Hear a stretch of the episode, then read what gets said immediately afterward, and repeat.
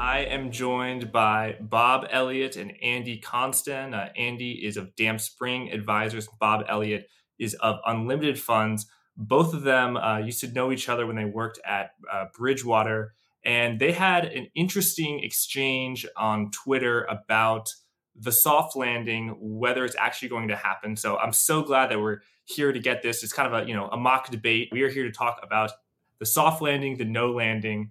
Gentlemen, great to have you here. Welcome. Hey, thanks, Jack. Yeah, thanks for having us. It's exciting to do one of these with Andy. Bob, you've been a proponent of the soft landing, a theory that was under some ridicule maybe 9 months ago. People were laughing at it. It's not possible we're going to have a hard landing. No one's laughing now. That seems to be the base case that is from many analysts. And so you've been proven right by the economic data. So a soft landing, my quick definition is one where the economy remains resilient, economic growth is robust as inflation falls. Why did you have a level of confidence that the soft landing was going to occur? And what have you made of the recent economic data that supports your view? Cycles are typically quite slow moving, particularly I'd say traditional economic cycles. Most of us remember 2020 and 2008, and those cycles were acute crisis dynamics. But if you get away from acute crisis dynamics and look at more traditional cycles, even as recently as the 2000 cycle, it takes a while for these things to play out. And so we were having this combination of dynamics. Like, important to remember, a year ago, quantitative easing was happening and interest rates were at zero. So we're not that far into this cycle, particularly in the context of uniquely extreme monetary stimulation coming right into the tightening. And so for a while, basically, I was looking at the economy and saying, yes, there's been tightening. Yes, there's been a bit of moderation in the economy.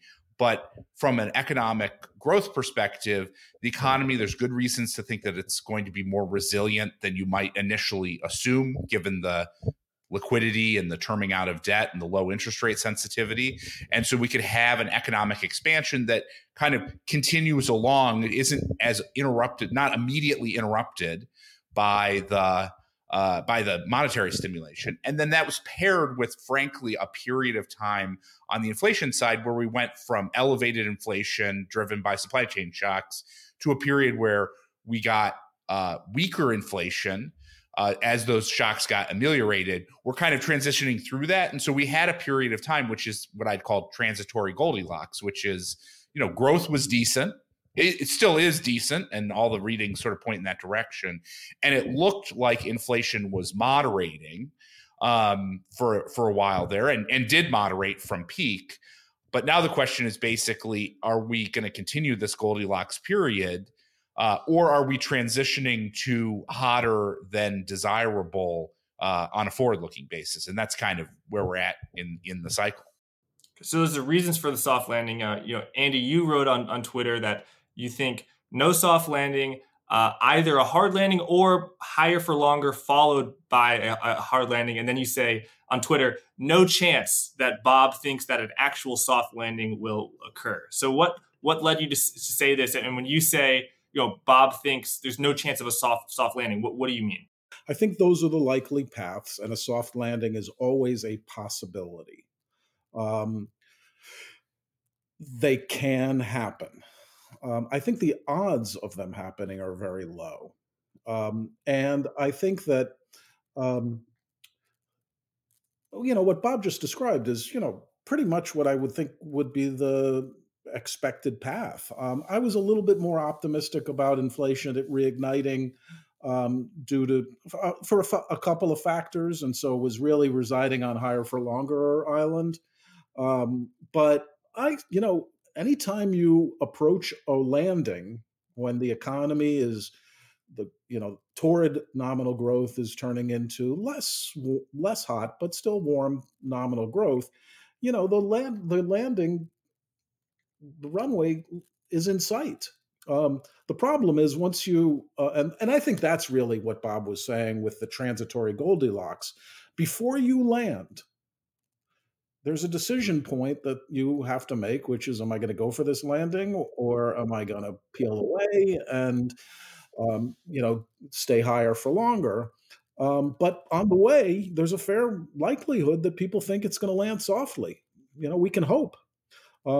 Now, when I just look back at the last couple of months, my basic view has been all three are possibilities. An imminent recession is a possibility. A soft landing is a possibility, and a higher or for longer is a possibility. And for me, over the course of the last few months, I would say my odds of higher or for longer have shifted. We're always higher than the market and have shifted to, I think that's more likely than the other outcomes. But the one thing I was sure is I didn't know whether we were going to soft landing or hard landing or no landing. But I was fairly confident and remained fairly confident that while the hard landing is one side of the coin, the higher or for longer followed by a hard landing is the other side of the coin. The edge of the coin, flipping the coin and having it land on its edge, is roughly what I think of for the soft landing. And I have lots of reasons for that, which we can go into. Wow, that's really interesting. So, edge of the coin, that doesn't happen if you flip a coin that much. And anywhere, yes. Okay, so just for our audience, hard landing is growth and inflation fall sharply. Soft landing is inflation falls while growth is robust. I don't know about robust, by the way. I would. Yeah, well, 2%. Not real growth is not zero. It's not a recession. Right. And then higher for longer is where inflation reaccelerates and growth are very high as well. And I think the extreme version of the higher for longer situation, which Andy, you've been calling for a long time, higher for longer, is now the term people throwing around is no landing, which I like a lot. So Bob, I think Andy's claim of how he sees your view is that you don't ultimately think a soft landing will happen. You have thought and have proven to be correct that the economic data and the price action in the short term confirms this transitory Goldilocks. But as the word transitory suggests, it is not going to be here forever. And a landing implies some sort of finality, as in this economic cycle will end and lead to a new cycle without there being a recession. So Andy's sort of claim, as he sees your views, is that you don't actually think a soft landing will occur at the end of this, when the final chapter of this economic cycle. You don't think a soft landing will happen. Is that accurate as you see it? Well, I think that the basic question that the Fed is facing is that inflation's too high relative to their target, right? And I think there was a period of time when we thought that what was driving that inflation was in fact transitory. It was something that, and I don't mean short-term transitory, which the Fed got wrong. I mean just like in general transitory over the course of a couple of years, and that it wouldn't seep into the rest of the economy, right? And basically through a combination of like the reality of the lead lags and cause-effect relationships, plus the fact that the Fed frankly kept the foot on the gas for a little too long, meant that we have seen, like unambiguously, inflation has permeated a much broader set of the economy than just the areas, acutely affected by supply chain shocks. And that's basically what we're seeing is a bit of we had inflation that was too high and that was elevated because of supply chain shocks. And then we saw what looked like disinflation, a meaningful disinflation, but that was because a lot of the supply chain shocks were being resolved. And actually what we're getting, and we're sort of transitioning towards, is inflation coming back towards what is more the sort of underlying structural inflation. And that dynamic is, an inflation that is elevated. It's not 8%. It's not 10%. It's not a disaster. It's just, 5-ish%, in that ballpark, in a way that is undesirable for the Fed to continue to have. And so when you have those circumstances, at some level, there's only one solution to that outcome, which is you have to have a substantial loosening of the labor market in order to get wage growth down, spending growth down, and the pressure on inflation to come down. And so that is essentially the hard landing that everyone expects. And so the question is basically, how much does the Fed have to do to eventually, I should say, I think we've answered the question, is inflation in the economy broader than the supply chain shocks or not? That was an ambiguous question. I think we've pretty much answered that in my mind. And then the question becomes, how do we resolve that? And that's really the open question, which is how much tightening has to occur in order to get that done. And that's where that split of like, are we going higher for longer, or are we already there, is a real question. And certainly the data indicates that we need more rather than less. Certainly, if you look at the last couple of releases, it certainly looks like we need more rather than less in order to get to that point. Okay, so Bob, you said a lot of very interesting things I want to get into. I don't know if you provided an answer on when it's 2025 or 2026, and people in the markets, economists, look back at 2023, at this current cycle. Will they say, oh yeah, we had a soft landing? Or will they say, yeah, we temporarily, it appeared that, you know, we had a little bit of a reacceleration in growth, but the hard landing happened, either because the hard landing happened or because the Fed had to raise higher? Sort of, yeah. What's your final view, taking out the time horizons? Which there will be a hard landing, like that. Okay. Like there will be a recession. There will be a hard landing.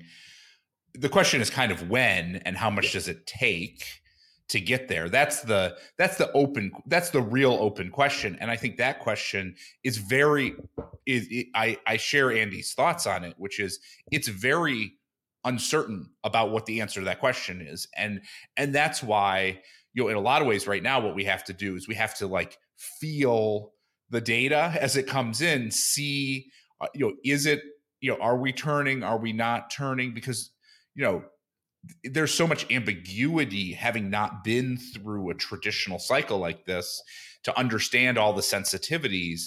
You know, it's been 23 years or something like that since we started off a cycle like this. And so we don't really know all those sensitivities. It looks like the economy can absorb more rates than certainly people expected at the beginning, right?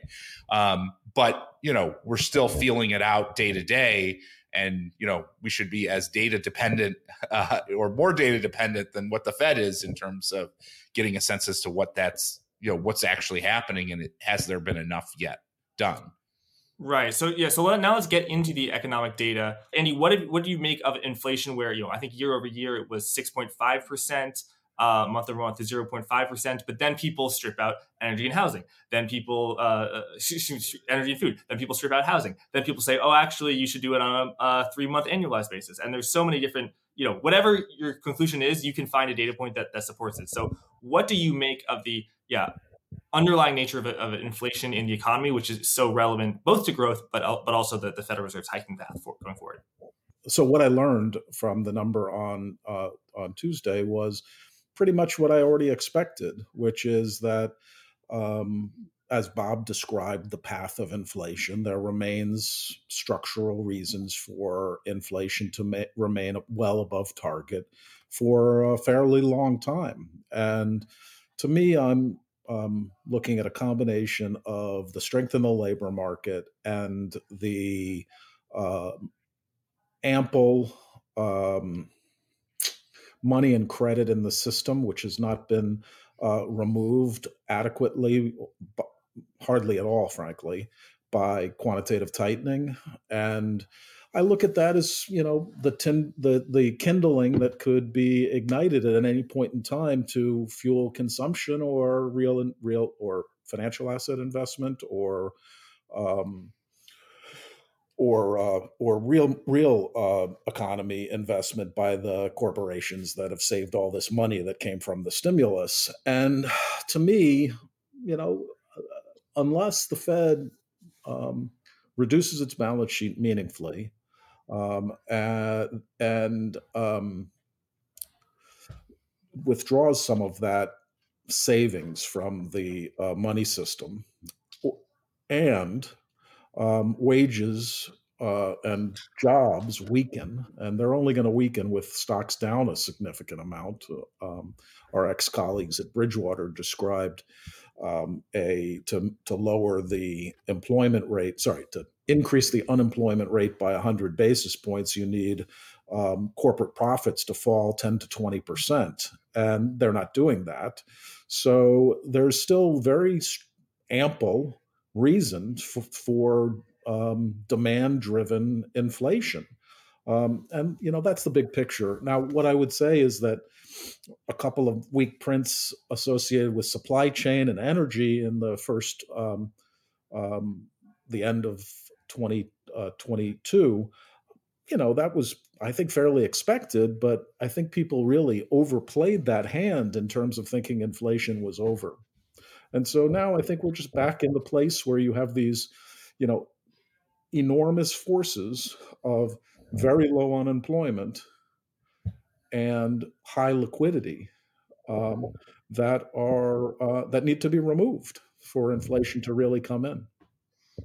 Just so those forces of the labor market as well as ample liquidity. Want to get into those, but yeah, just want to, Bob, I want to give you a chance to share your thoughts on yesterday's inflation reading as well as the retail sales figure that came out today, which showed that for the month of January, on a seasonally adjusted basis, retail sales advanced 3%, which is huge. But as you write, you know, the actual sales declined something like 18%, but that's just a lower decline than normal. So they seasonally adjusted and you get 3%. So I don't even know what to think of economic data anymore. Bob? Well, I think that the most important thing when you're thinking about the macroeconomy is that outside of, let's call it crisis type dynamics like 08 and 2020, the economy is like an enormous tanker ship, right? And to go faster or slower, it takes a long, long time. And you can almost think about the Fed like throwing an anchor off the back of that and slowly but surely hoping that it slows the tanker ship down. And so I think a lot of people on, particularly, you know, in the media or financial Twitter and things like that, are trying to find the piece of information that shows that there's a big change. And the answer is, like, more likely than not, when you see outlier outcomes in the data, they're more likely false signals rather than good signals. And so I think you can look at it. And what I basically say is that the economy doesn't look like it slowed down nearly as much as would have been indicated if you had looked at the last couple months of data, whether it was retail sales or production or things like that.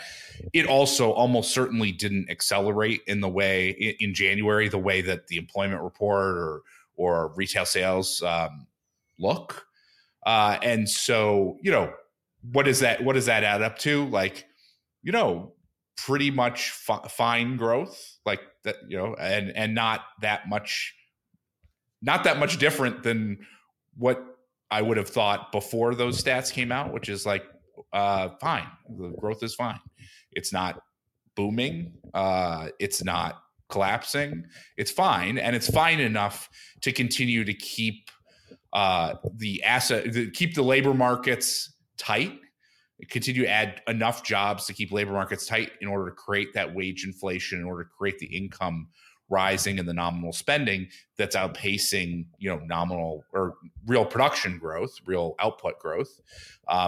And that all adds up to structural, you know, elevated inflation relative to target. And so, you know, my main advice to folks would be to not read too much into any one data point and kind of, you know, smooth through what look like relatively extreme measures.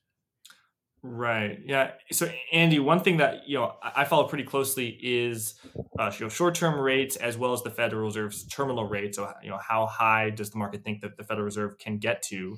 And that terminal rate peaked somewhere shortly after November, and that had been, you know, sort of been falling slowly as you know, cuts were being priced into 2023 and 2024.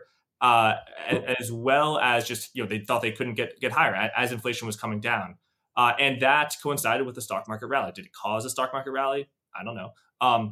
However, the that trade has now utterly reversed, where short-term rates have reaccelerated higher. The two-year Treasury yield hit something like 4.7%. I don't know if that's higher than it was in November. I should know that. The terminal rate itself is definitely higher, somewhere around over 5.3% as of today. So not just that it's at least two more hikes is coming. That's what the bond market is saying. Do you think the bond market has been pricing out a hard landing, which it was pricing in? I've always been leaning that higher for longer is the better bet, followed by a recession, while recognizing that I could be wrong and that in fact the economy could, rapidly weaken, but again, not landing on its edge. Then there's the question of how the market's priced. And I think the market had priced different assets very differently. So for instance, I had noticed a while back now that the SOFR spread, in particular, really the level of the 2024 SOFR future suggested significant cuts. In fact, I noticed it around 97.20, which implies a Fed funds rate of between 2 3/4 and 3 in the first quarter of 25.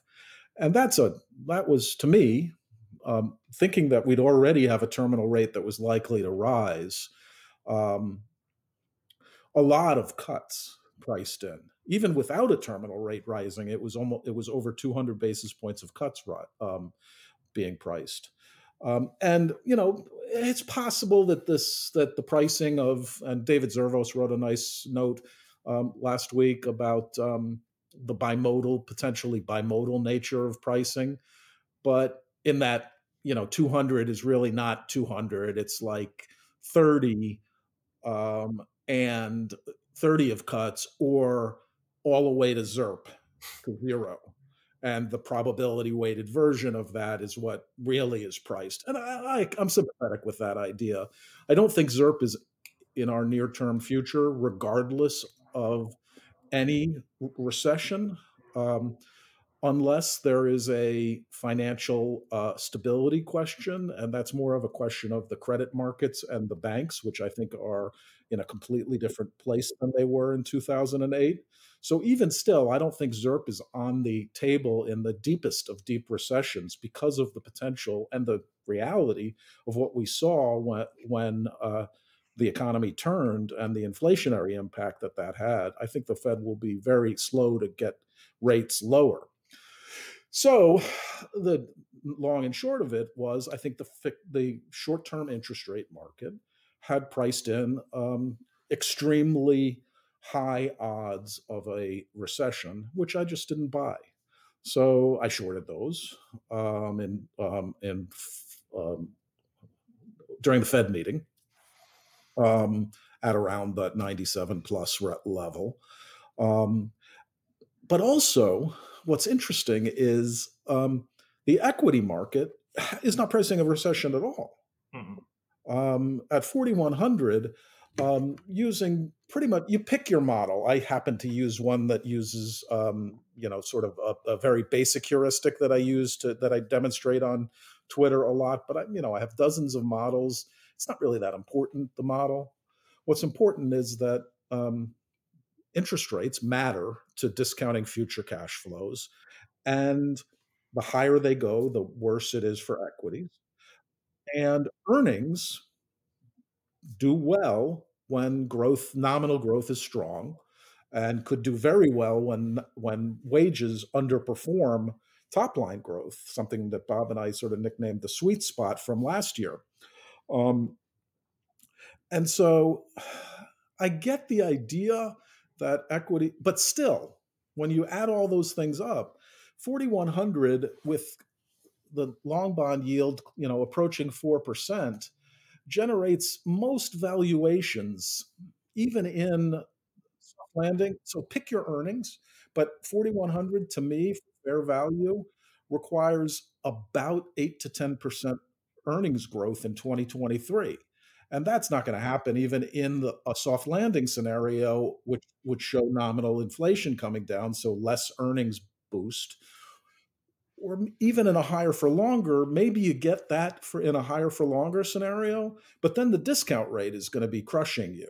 So that combination of things, plus what was priced in, certainly not a recession, you know, a 25% decline in earnings is not priced in at 4,100, but even the sort of soft landing case and higher for longer case, you know, doesn't have a lot of upside to it for me.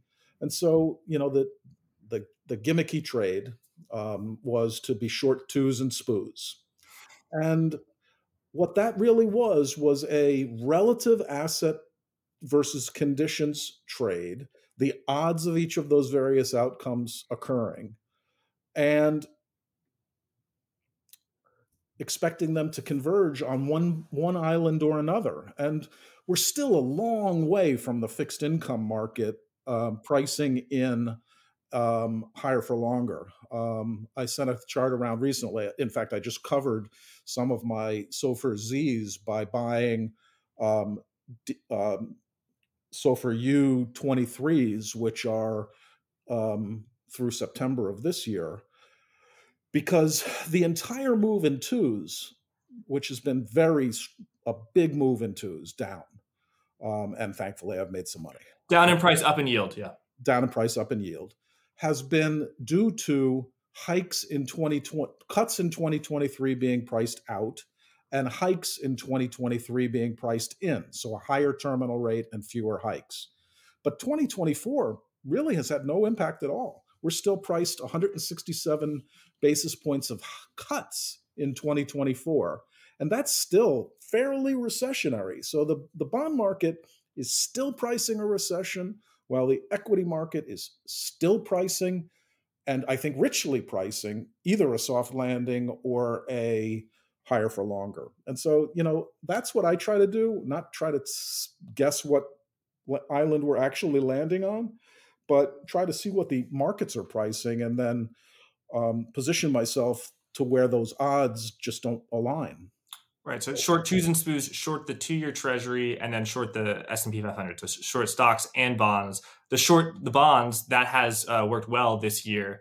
Shorting the stocks has not. Andy, do you think that, would you say that the rally in stocks this year is unwarranted, given your analysis?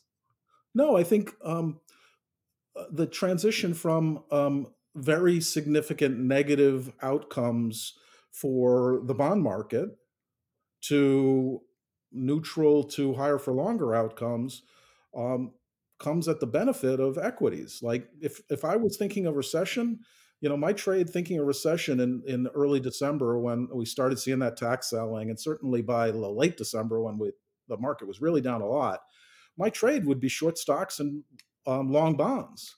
Now that wasn't my trade, but that's what the recessionary trade was. And my gosh, you have to be unwinding that trade in 2023 so far based on the economic outcomes. So yeah, and while I think stocks are still rich associated with the other two scenarios pricing, those guys aren't selling because they're still in the game with decent equity performance.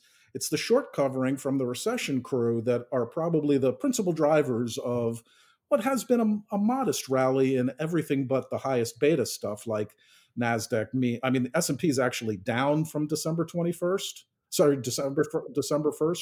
2 months now, or flat.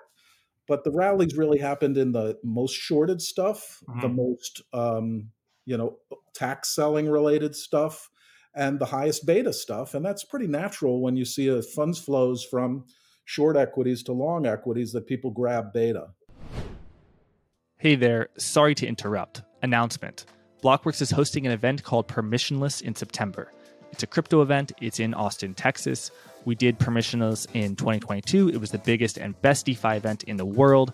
And this year, lightning will be striking twice. Historically, our ticket prices have gone up about 10 times from the day the tickets go live to the day before the event. If you're like me and bad at math, that's 900%. So it might be savvy for attendees to consider buying tickets now rather than later. If you're listening to this and you're saying, hey, Jack, I'm not really into this whole crypto thing. I want to hear about the Fed. I want to hear about the dollar, Bretton Woods 3, 4, 5. I hear you. I'm not telling you to buy a ticket, and the interview will resume momentarily. However, if you are into the crypto thing and Permissionless is something you might want to attend, what I'm saying is there's no time like the present because tickets will go up, and if history is any guide, prices will go up a ton. Anyway, the link is in the description, and you can get an additional 10% off by using code GUIDANCE10. Thanks. Let's get back to the interview. Bob, it can be tough because as interest rates rise, future cash flows are worth less. So that's a drag on the valuation of equities, as Andy rightly points out. However, the circumstances under which yields rise often are ones that are reflationary, sometimes inflationary, but real reflationary where earnings should go up. So, I was actually surprised just looking back to 1981 that the stock market, the Volcker shock on the stock market wasn't as bad as I would have thought. Bob, what do you make of the recent stock market performance? How does your outlook on transitory Goldilocks shape your economic outlook on the short end of the yield curves, the longer end bonds, and as well as stocks? Andy said that he thinks that a lot of this is the stock market rally is short covering. How much short covering do you think it is versus real money buying? Investors actually saying, "Hey, I want to be long this market because I like what I see." Yeah, I think when you looked at what was coming into the year, there was a lot of, frankly, like big bets on immediate recession in one form or another. And you can look at that a bunch of different ways. You could look at like the Bank of America Fund Manager survey showed basically all-time underweight stocks relative to all-time overweight bonds. You could look at, equity long short managers, gross or net positioning. All of those things indicated a very conservative and frankly recession-oriented set of positioning coming in to the year, and that was totally wrong. Each day the folks who held those positions are getting pounded on those trades, and we're starting to get, particularly if you start to look at equity managers who came in underweight, they're in the ballpark of career risk, circumstances where, they held big short tech positions and, underweight stocks and things like that. And so they've got to quickly catch up to the beta. And that's basically, I think, in a bunch of different ways, what we're seeing is unwind of that dynamic. And I think it's important to recognize that the unwind of that dynamic is not necessarily sensitive to the precise equity market levels or what's priced into the levels, right? Those folks are not sitting there going carefully saying, well, I think the valuation isn't quite what it should be. They're getting caught on a bad trade, right? They were long bonds relative to stocks. They're getting caught. They're being squeezed. They're closing those positions. That's driving a move. I think it's important to recognize for those folks who are trading the markets that you have that can persist independent of the fundamentals, which I think Andy laid out very, very well. And if anything, what you should do is see that as an opportunity, because those are non-fundamental driven flows driving prices away from what should be fair value. And so when you come to that, that's a great opportunity. You always want to find instances where that's happening because it creates opportunities, assuming that you can, remain liquid and diversified and not get carried away in those positions. And so I think that's basically what's going on. On the margin, transitory Goldilocks, or Goldilocks in particular, is better for stocks fundamentally than it is for bonds. But the general idea of, stocks at 4,100 being more expensive today than they were, at the beginning of 2022, I think that's spot on. And it's a good reason why, going all in, YOLO stocks right now seems like an improved move. But there you got cross-cutting forces. I think the much more interesting and frankly, like higher ratio trade in the market right now is those 24s cuts that seem, that are increasingly lower probability as we see the economy continue to chug along and generally get interest rates that are priced higher than they were before. And the fact that those moves, that those haven't moved, the 24's cuts haven't really moved, means that that really could, that's sort of leg two. Like leg one coming into the Fed meeting was frankly a pretty extreme expectation of Fed cuts in 23. That's mostly unwinded over that period. Now we turn to the 24s. That's where the opportunity is. And so opportunity to be short, to be clear. And so short price, yield expected to go up. And so I think that's really the interesting thing. And then I'll toss in just an extra one, which is that, you know, the Fed has transitioned from 50 to 25, or they say they've transitioned from 50 to 25. You know, right now what's priced in the market for the possibility that they might go 50 in the next three meetings is essentially zero, very low in terms of the pricing there that they could go 50. And look, like you get a couple of reasonably sized employment prints, inflation no longer is moderating in the way that they expected, the seasonal adjustment reset the level to a higher level than when they last made their decision. It's not clear to me that that is going to play out that way. And so, you know, this is maybe a little bit of a nuanced trade, but from a risk return perspective, you know, the betting at least that 150 hits in the course of the next three meetings seems like a good risk return trade to me. And you're not paying that much for it. Hey, Bob, I've got a question for this about this other trade I have. So in December 1st, I sold risk parity. Yeah. So I was expecting tightening financial conditions, not making a bet on bonds, stocks, gold. You know what risk parity is, but for the viewers, not making a bet on stocks, bonds, commodities, gold, anything. Just saying assets in general are going to see tighter financial conditions. And I was right for a month, and I've been wrong. Then what was wrong in January. And now here I am pretty much right, having been able to invest my cash that I got from selling all those assets at a nice yield. And, you know, I'm up a little bit of money.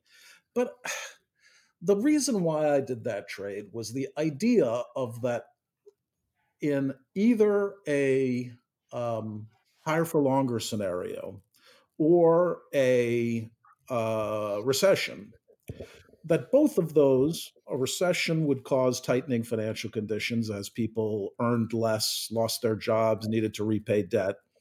And in a higher for longer situation, while not necessarily rapidly, at some point, the central bank would have to engineer tighter financial conditions. I'm sort of torn about, I mean, the trade doesn't do much, but I'm sort of torn. What do you think overall, given that idea? Well, I was certainly sympathetic to that general view. And frankly, I think in general have been surprised at how resilient financial asset prices have been relative to the magnitude of, you know, what should be a relatively significant tightening based upon the combination of, you know, duration issuance and the QT and the rise in interest rates and things like that. And I think that that speaks, what it does is it speaks to the overall environment where I think we don't really know how much of that essentially latent liquidity, which we know there's huge amounts of liquidity that was built up, right? That is certain in all sorts of different ways, in all sorts of different pockets and things like that. I think we're having a hard time, or at least I know I'm having a hard time knowing exactly what that balance is. Like, is QT of, you know, 90, 95 enough to start to turn the liquidity dial down? Or is it that we have to contract it at 150, right, in order to really start to bite down on liquidity? And so in that balance looks more resilient than I would have expected. And so, you know, take that for what it is. Yeah. I think it's still an overall good trade, but, you know, we should also temper it with the fact in terms of confidence. I think there's a lot of ambiguity about just how much liquidity conditions are actually going to translate.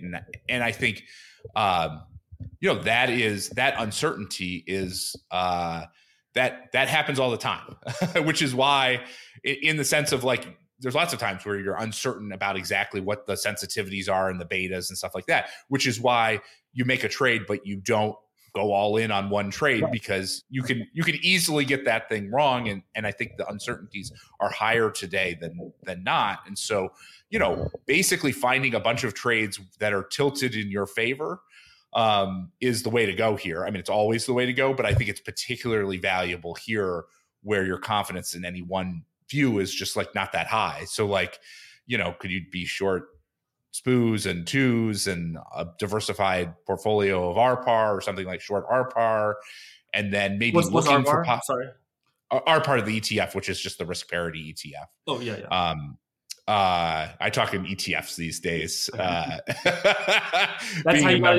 how the markets. You know, you can't be talking about something that was important 20 years ago. Yeah.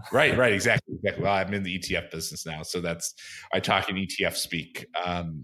Eurodollars, Eurodollars in a month or two, we're living in a SOFR world, so Eurodollars as a contract will not be traded. I just want to talk about financial conditions. Andy, you said you were short all assets, and by the way, Andy, when you say short all assets, do that include all commodities? Well, it's risk parity. So it depends. Everybody has their own version of it. Bridgewater has their version of it. RPAR is similar, but has some inherent leverage and some rebalancing that is probably a bit more fast moving than other versions. AQR has a version. I have my own version. It just happens to, the goal is to be balanced for changes in growth and inflation, and be purely exposed to changes in financial conditions, or what the normally is considered term premium or risk premium. Right. Thanks for clarifying that. And so, yeah, you short all assets. It's not just stocks. So you said short all assets. That was your expression of the trade in that financial conditions would tighten. The only thing the Federal Reserve really controls is the level of risk-free interest rates. They also have a huge force of liquidity, which affects other financial conditions. But other financial conditions, as of a month ago, two months ago, defined it as the level of the stock market, how rich are our stocks or cheaper stocks, corporate credit spreads, how much are you being paid above the risk-free rate, is the dollar expensive relative to other currencies? That would tighten financial conditions.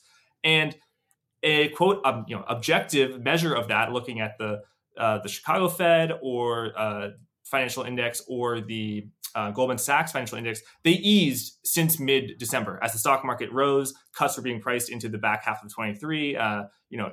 Rates were going down, stock market up. It eased. I mean, you don't have to be a quant to tell that they eased. However, Jay Powell, and I really want to drive home this point because I'm pretty sure a journalist asked him about financial conditions. He could have acknowledged that they had eased over the past month. And to be honest, I expected him to do that.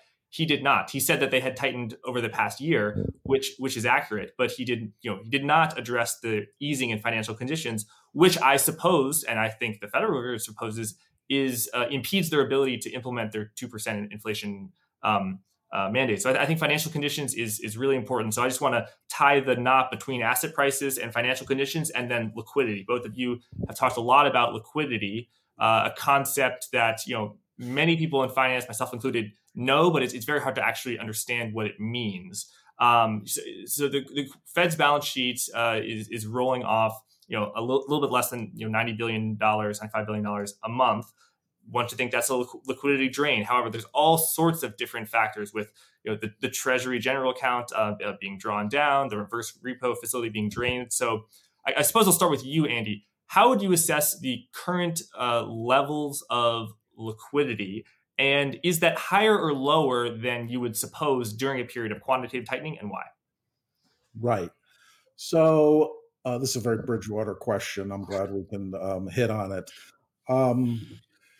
So there are many, many factors, but starting with the first thing you're saying, which is the financial conditions indexes as a measure.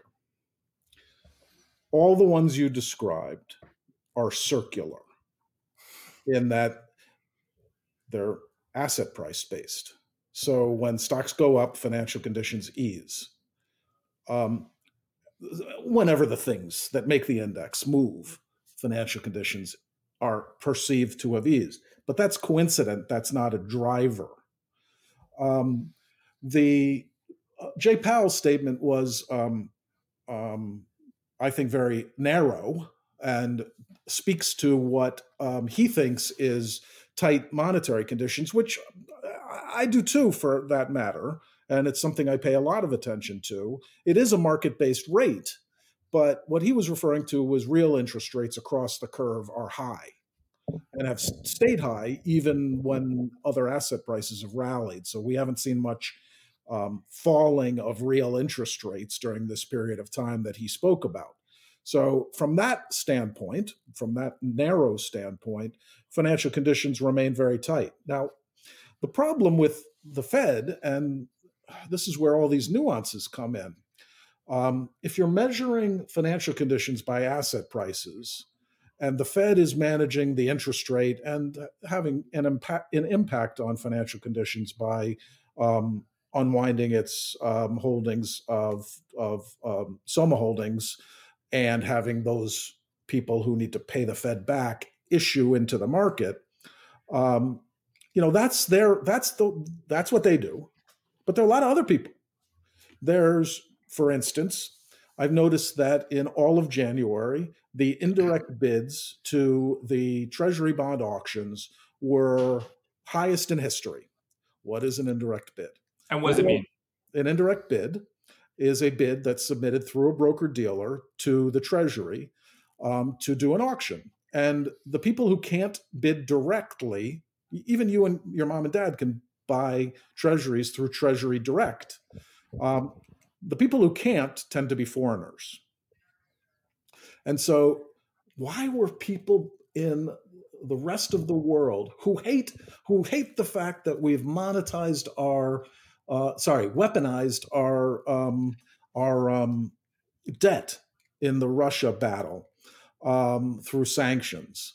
Why are they buying our treasuries? Well, you'd have to go a little bit farther and say what's happening in those countries. And so both Japan and China, and to another relevant party is the Swiss National Bank. Those three guys, they're pretty much currency manipulators. They're not designated that way, but they play in the markets. And the way they play is when their currencies are very, very strong. We've seen the dollar very, very weak for, all of the last, call it 4 months. The central bank prints their local currency, sells it to somebody for dollars, and now has dollars. Dollars are not things you keep in your mattress. They're electronic dollars that have to be invested in something. And so what do? They show up at our auctions and they buy indirect. And that eases financial conditions because the guys who wanted to buy the treasuries, the non-central banks, the private sector, they can't get any. So they have to go out on the risk curve to get the assets they want. And that tends to push up other assets, including treasury assets. And so you have, measured by the FCI, which again is just coincident to these things, you have the markets rally. And so I thought that was an interesting factor. If you actually go through the flows, you'll see probably 2 months from now when the TIC reports come out of the Treasury that in fact China didn't buy any treasuries. And hey, Andy, that you thought they bought treasuries. Well, they don't want our treasuries. They've been letting them run off. So what do they do with the dollars? Well, what do they want? They've wanted gold and oil. And so while all these auctions were occurring, while the PBOC was trying to keep a cap on their currency from appreciating, they bought gold, they bought oil, and the sellers of gold and oil, maybe it's Saudi, maybe it's South Africa, maybe it's some people who just happen to have a lot of gold in their reserves. They sold the gold and oil, and now they have dollars, and they'll show up at our auction. And so, listen, that flow is hard to track, but I'm just describing the way foreign participants can muck up the liquidity that you might think is so linear by looking at the Federal Reserve. And then I'll say one last thing, which is the private sector can create liquidity whenever they want. If Jack Farley wants to go and buy some treasuries, he can go to the bank, say, hey, I want to do a secured loan, buying some treasuries on leverage, and the bank will go out, purchase the treasuries for them, hold those treasuries as collateral, and lend them the money to do it, right out of thin air. And so when does that happen? That happens when there's animal spirits. Was there animal spirits in the last few, in January? I think it'd be hard to think there wasn't. But the money could have come completely out of thin air. And so I think that's an important understanding. Also, short covering for people who are short is a repayment of those loans. And that's a liquidity injection. So the private sector liquidity, the foreign sector liquidity, and the Federal Reserve and Treasury are all pieces of this liquidity, and their conditions and their greed, animal spirits, fear drives flows. So, Andy, in this circumstance where foreigners are bidding via indirect bids to the Treasury auction, are those incentivized to do so because of the fall in the dollar? You say when foreign currencies appreciate, they can, sort of game the system. Is that what you're referring to? I'm saying there isn't. So this is an important thing that Bob mentioned, which is sometimes people do things for non-economic reasons. Mm-hmm. And central banks are a great example of that. And so if China wants to keep its currency from appreciating, it knows what to do. It sells its currency. So that's their goal. That's their only goal, was to sell the currency. Now they just happen to have dollars, and those are hot potatoes that need to be invested. And so they don't care what price they pay or what the yield is or anything. They just need to be invested. And so that those dollars flow into the world because China decided to sell yuan.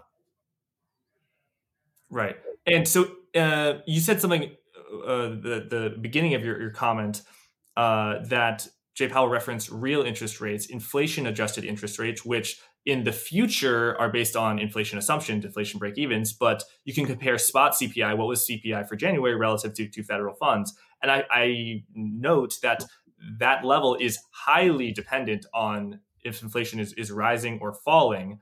In the Goldman Sachs Financial Conditions Index or all these reflexive models that you refer to, Andy, inflation is an indirect, it's kind of the puppet master because if inflation is high, stocks will likely go down. However, it's not directly there, right? But when, I feel like this new financial conditions index that Powell referenced, and I saw Nick Timiraos tweet, that Powell was using something that Brainerd said, that sort of alternative model, if inflation falls, financial conditions sort of must be, net easing. So let me stop you there. Yeah. There's a lot of people that subtract the inflation print, and particularly, shockingly, the year-over-year inflation print from nominal interest rates to determine what real interest rates are. And that is utter nonsense and not what the Fed does. Don't ever do that. What the Fed does is look at the price of tips, and that's the real yield. They don't use that nonsense. They never have. Bob, do you agree? I love Andy getting hot on how to think about real interest rates. I agree, and I would probably take it a step further, which is many people will, and I've seen this all over financial Twitter. They say, well, because inflation's coming down or has come down, and interest rates remain stable, that is an effective tightening. And I think it's really important to recognize that that is not necessarily an effective tightening. And the reason why that is because you have to think about who earns what money and who pays what debts associated with those two pieces to see whether or not it is actually an effective tightening or not. So for instance, from a household's perspective, right? If you think about that dynamic, if their wage growth remains constant and inflation goes down, that is stimulative to the economy, right? Very important to recognize. Falling inflation without falling wages is good for the economy because it stimulates, it supports real incomes, which supports real spending, right? Which is different from, say, a corporation who may be having a floater, although that's, you know, that's less of a deal now, but it's still an issue. A corporation might sit there with a floater and they're essentially earning CPI, right? Because they get nominal revenues paying out nominal debt service, where the picture is a little different. But probably, most likely, the big picture story for the economy is that what would look like a rising real short rate right now, I think, is net stimulative to the economy. And that's pretty, you know, that's a lot of people have that backwards out there. And I think it's actually a pretty important thing when we think about the durability of this rally or the durability of the economy right now is, you know, inflation has come down a lot. Like, you know, gas prices or whatever have come down a lot. They were $5 to $3. Maybe they tick up or whatever. But like, when you look at that picture, like households are actually in quite a bit better position today than they were a year ago when inflation was rising rapidly relative to their wages. Now we're seeing a transition to where their wage growth, which is sticky, right? Wage growth is a slow moving process. And inflation is still not at Fed target, but it's rising at a slower pace than it was before, which means that they have essentially more inflation adjusted, you know, income in their pocket, which will support spending, which is lengthening the duration of this cycle. So long story short, we've beaten the hell out of how to think about the real short rate.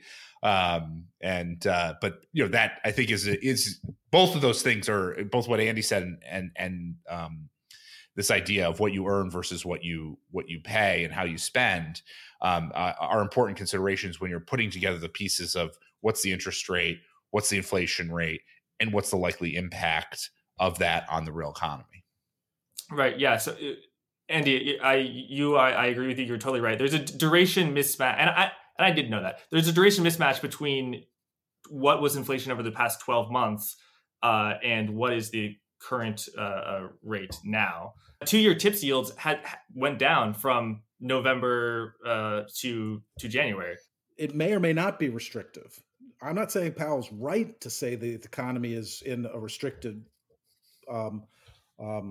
situation at this stage based on real rates. I'm saying that he's being very narrow when he talks about financial conditions. And that's not a problem. You just have to know what he's talking about, so you don't spend a lot of time yelling at the moon about how FCI has actually eased a lot. You could at least look at the thing he said. And I'm not making any more judgment than that. And also know that the FCI is not predictive. It is literally the market's price that drives it. Now, you can actually come up with some smart ways of determining whether financial conditions are likely to tighten or ease. It requires quite a bit of work. And I just gave you a couple of the places around the globe that you might want to think about in terms of what their influence on financial conditions are. People want to just look at it as some very linear formula of the Fed's balance sheet. And that's complete garbage. Now, it's one input, but it's not the picture. The picture requires a tremendous amount of work, and in particular, the way the private sector works.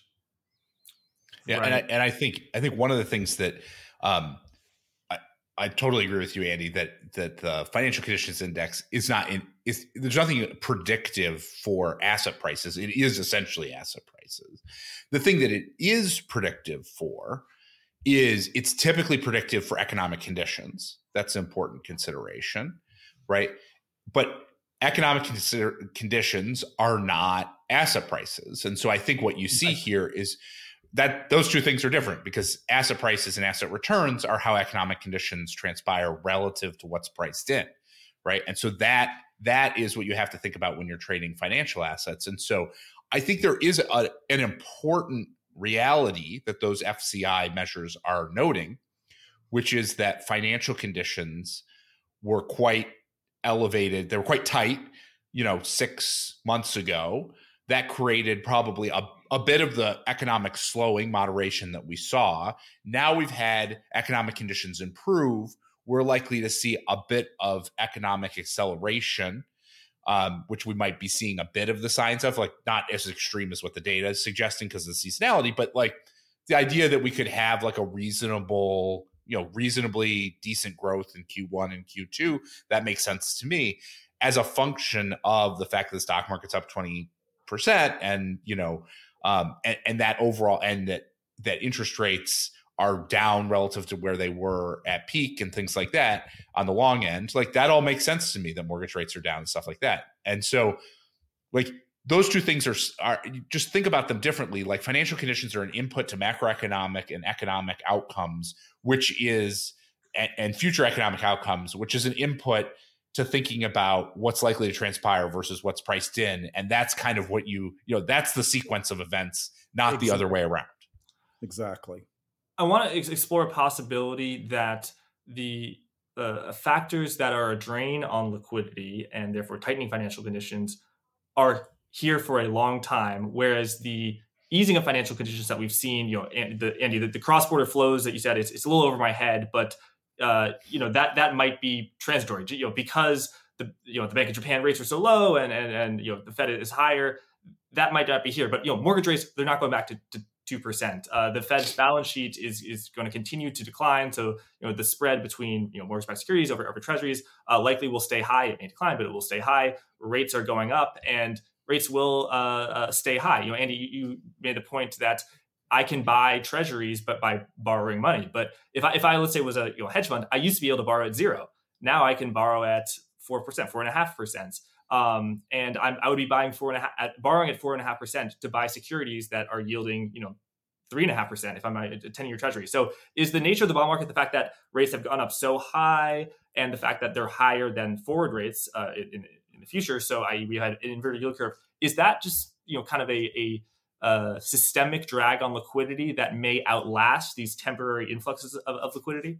Andy, let's start with you and then Bob. Sure. I mean, again, so complicated, The broad picture of liquidity. I'll just talk about one thing I find interesting right now, which is the TGA spend down, which we know is going to go down because the Fed's going to run out of the government's going to exhaust its extraordinary measures soon, if they haven't already, and continue to issue duration, but really curtail bills until the debt ceiling is resolved. And that might be dramatic. But along the way they pay their bills is spending out of the Treasury General account, which, injects money without issuance into the financial system. So this is one of those things. Who gets the money and what do they do with it? So the first stop for the money is it gets deposited. And so banks have more deposits than they used to. Now, they get reserves because of the circularity of the plumbing, which we won't go into, but they have deposits. And those deposits are in the name of their clients, but they can lever those deposits because they now have balance sheet capacity. So in addition, the depositor gets the money and the depositor may withdraw it. Now, his withdrawal from a bank and then spending doesn't take the money out of the system. It is paid to somebody who puts it back into as a deposit. So the deposits just stay where they are, and that's sort of an injection. And if all those depositors decided to buy long-term treasuries, well, that would be stimulative, or SPOOs or meme stocks or whatever they decide to buy. Chances are, given who gets the money, which is, if you look at the U.S. budget, most of the money goes to Medicare, Social Security, and other entitlements first, military salaries, and then ultimately some for interest broadly. But most of the money goes for what is really what it's needed for, which is immediate consumption, and then moves through the market, not touching any financial asset, stays as deposits, but the deposits shift from the people that got the money to the people who that sell stuff, so corporations. And then ultimately those corporations may invest in a broad asset portfolio. But that TGA spend down results in immediate leverable money by banks, so they could use it to finance assets, or ultimately along the path, ultimately to the end saver, but that's a long process. So now the reason I mention that is because of what you just said. Here I am, a bank, and I could give that money back to the Fed, who will pay me IOER, which is interest on excess reserves. Yeah, I hate acronyms. That's actually a little bit, I think it's still a premium to Fed funds at the moment. It might not be, but it's very close to Fed funds. So a lot, 4.5%, 4.75%. Or they can buy a 10-year bond at 3.5%. Why would they do that? Back in the day, when the yield curve was inverted, positively sloped, they could that IOER rate was 0, so why bother with that when I can buy duration that's paying me 2%? And that didn't require animal spirit so much. It was just, hey, that seems like easy money. What now is the case is that you really have to have an animal spirits view that you're going to get in asset appreciation in order to pay the negative carry that banks would have to pay. So I keep track of their ownership of securities. You have to do a lot of digging to find any understanding of their derivatives portfolio. But to understand what banks are doing with duration and their duration exposure can give you a sense on whether TGA spend down, that's right in front of us, a couple of months now, it'll be just spend down, will ultimately be stimulative to asset prices or not. And so my view is a lot less stimulative than normal because of the inverted yield curve. Hey there, sorry to interrupt. A lot of Forward Guidance listeners are not into crypto. If that's you, please skip ahead, get back to the interview. Some Forward Guidance listeners are into crypto. Some own crypto, a smaller percentage owning lots of crypto, and a much smaller percentage work at crypto hedge funds. If you're in those latter two categories, Blockworks Research might be a good fit for you. Blockworks Research is a research and data platform that analyzes governance, tokenomics, and models of interesting crypto projects, including new protocols. There's a lot of edge that can be gained from reading these reports. You can check out a sample report at www.blockworksresearch.com/research and hit the free report toggle.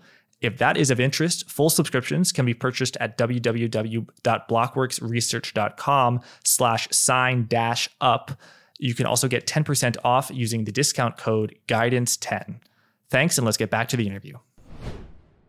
What do you think, Bob? And then, you just have a comment that, a potential bull case, the most bullish case for equities is, the fact that the government is running out of money. Well, I think, I share Andy's view that looking at that one line is not a good reflection of overall liquidity.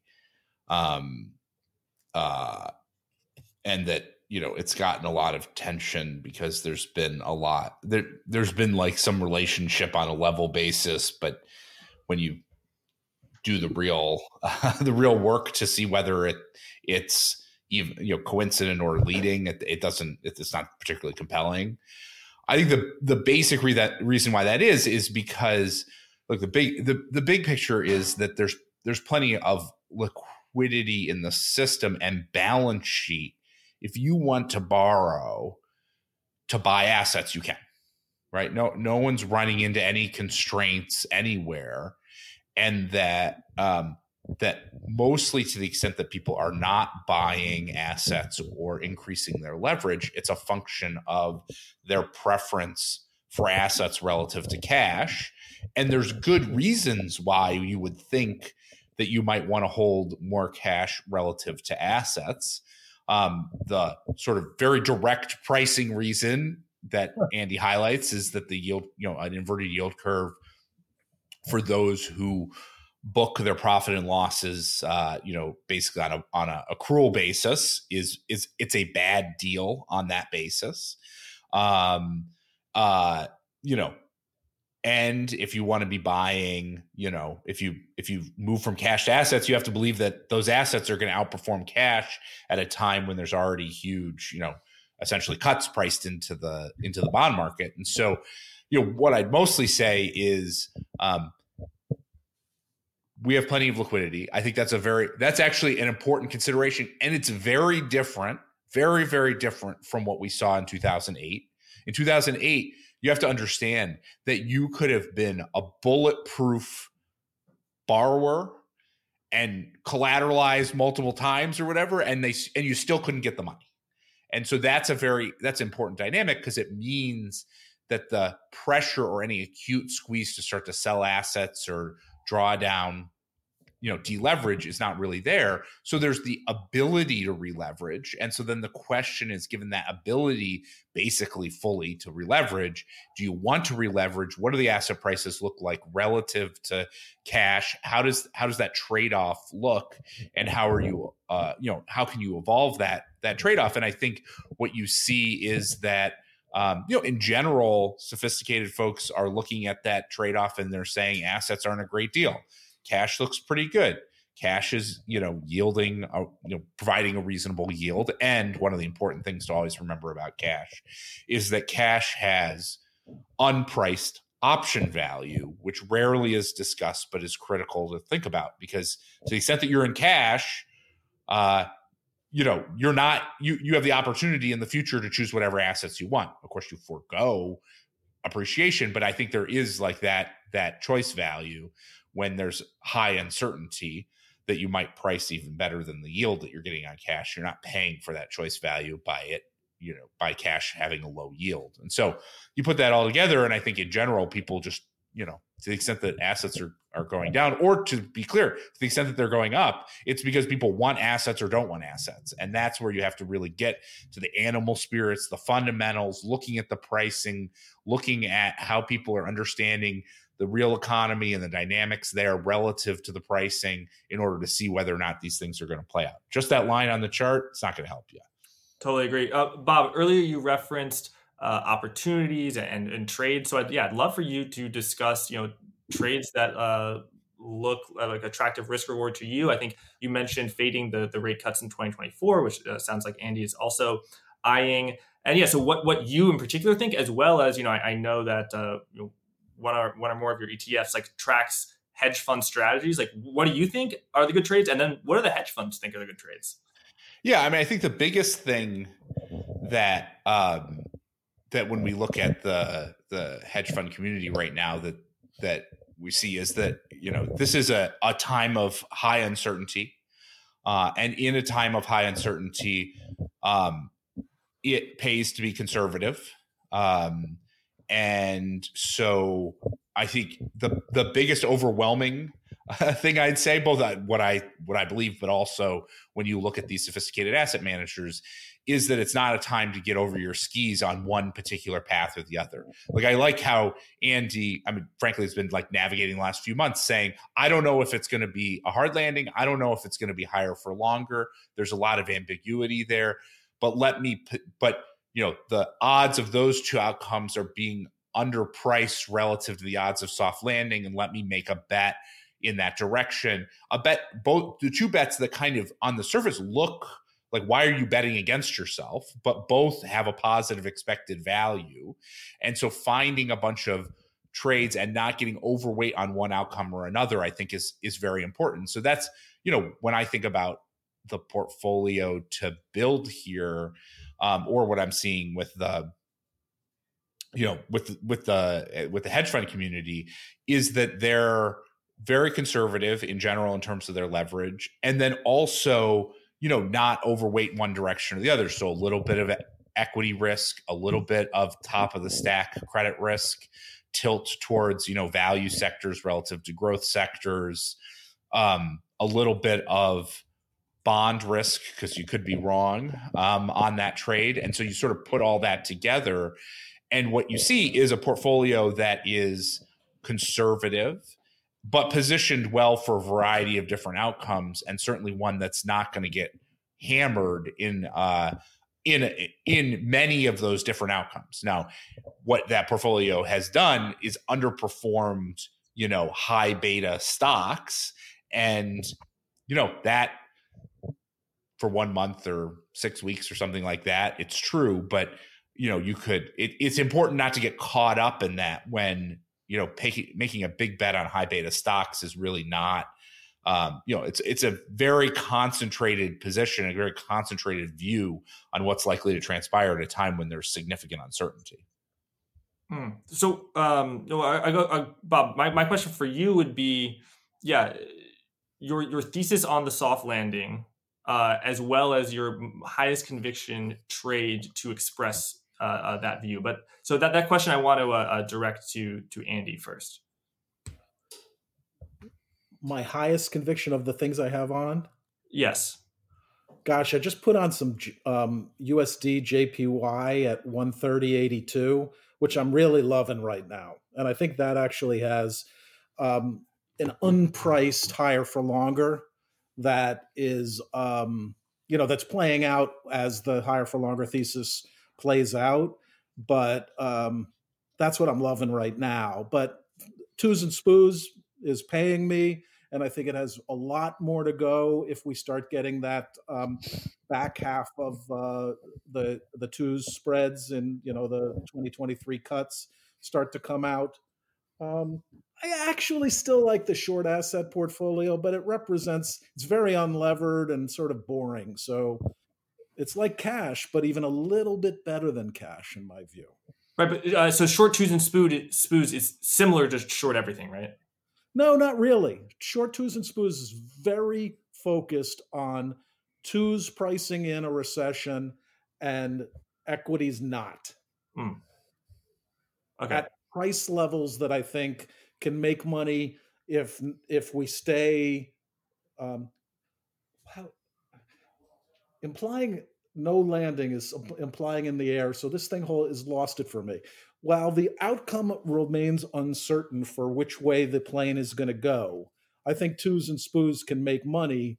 Both can make money because they're both mispriced. Equities is a little rich, and twos are a little rich. And so just holding those I like, even if one of the outcomes doesn't show up. But I can't see a lot of downside if any of the outcomes show up. And so I really like that trade. That said, it has made a ton very quickly.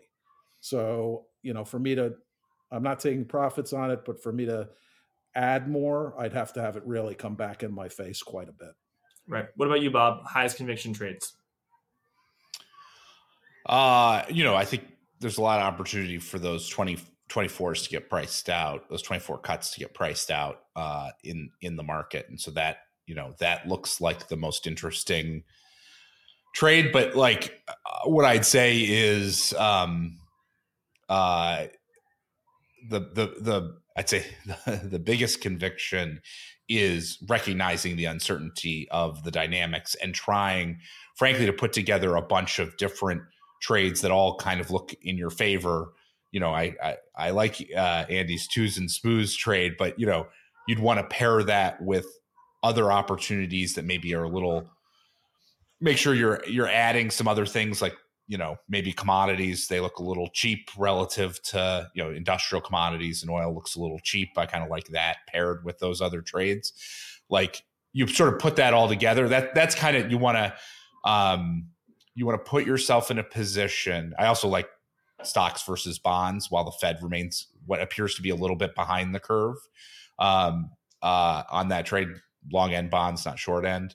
And so you kind of, those are all kind of little trades that are kind of against the over tightening trade that I think are all pretty good trades and tilted in your favor. But recognizing that when I say that, what you're doing is you're betting a bunch of things, in any one particular path or one particular outcome. Not all of those will make money. But, you know, probabilistically, you'll make a little bit more on some relative to the others on the different paths that you're seeing. And so that's, you know, that is, you know, a highly diversified set of marginally beneficial positions is, you know, doesn't have the clickbait or excitement of, you know, going all in on recession or all in on the big flip or whatever that thing is. But, you know, is the right way to manage money. So, yeah, let me say, my risk management system of never having any total portfolio that can cost more than 10% as a worst case drawdown, absolutely full stop, not with stops, but literally by structure, means that even while I am not particularly diversified,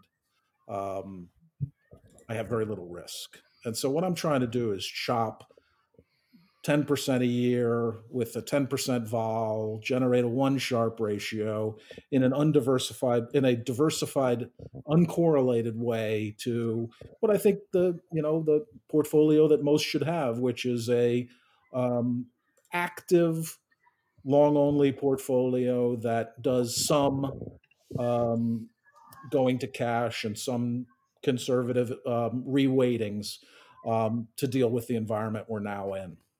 And that's the way I manage money. But alpha is the one that seems to get the clicks. And so I'm only talking about 3 or 4 trades. Right. Well, thank you both. It's been, you've been so generous with your time. I feel like I could definitely listen to this interview twice and learn a lot more. So people who are watching, the handles on screen, at Bob E Unlimited and for you, Bob, and at Damped Spring for you, Andy, they are how you can find you guys on Twitter. My final question is, because this is a soft landing discussion, sounds like both of you agree that a hard landing on next 2 or 3 years is the most likely scenario. So Andy, your categorization that Bob doesn't believe in the soft landing or in the long term, I think Bob, perhaps you would agree or disagree, is accurate. But let's just contain this, because time horizons investing are incredibly important, to the end of the year, December 31st, 2023. How do you think you will characterize the economy and financial markets between now and then? Soft landing, higher for longer, no landing, hard landing. Andy, we'll start with you, and Bob, I'll give you the final word. Still won't know. I don't know now. I still won't know. It'll still be the coin flip I describe. I want to say that hard landing that you're talking about depends on no flinch. If we're right on higher for longer, we're not going to have a recession if he flinches and allows inflation to stay higher for longer. So don't count on it being anytime soon. It could be, but it depends on how policymakers act on whether it's late 23, early 24, mid 24, or maybe not at all for a while. Thank you, Bob. I think what I'd say is that it's likely to be more boring than the vast majority of people who are out there would like you to believe. You know, the most likely outcome is kind of plodding along at moderate growth and, you know, higher than desirable inflation. And that, you know, slowly but surely the Fed responds to that. And we kind of look back at this year and see that it's kind of been boring, certainly relative to 22. That would be very normal. You know, on the margin, my inclination is higher for longer and, you know, eventually the Fed doing enough. But the allure of soft landing and the allure of pausing a recession, if it starts to emerge, as Andy notes, is there for every central banker. Go back and study Volcker and see how he did this. And he was captured by the allure of soft landing and supporting growth, even throughout being the greatest inflation fighter of history. And so odds are that's what it looks like, rather than any sort of big bang outcome one way or the other. We'll leave it there. Bob, Andy, thanks so much. And thank you everyone for watching. Thank you so much. Forward Guidance, the program you just enjoyed, hopefully, can be viewed on YouTube at Blockworks Macro or heard as a podcast on Apple Podcast and Spotify. Episodes are typically released on Apple and Spotify a few hours before they air on YouTube. Please leave a review on Apple Podcast if you feel so inclined. Also, you can get 10% off to Permissionless 2023 and Blockworks Research using code GUIDANCE10. Thanks again, and be well.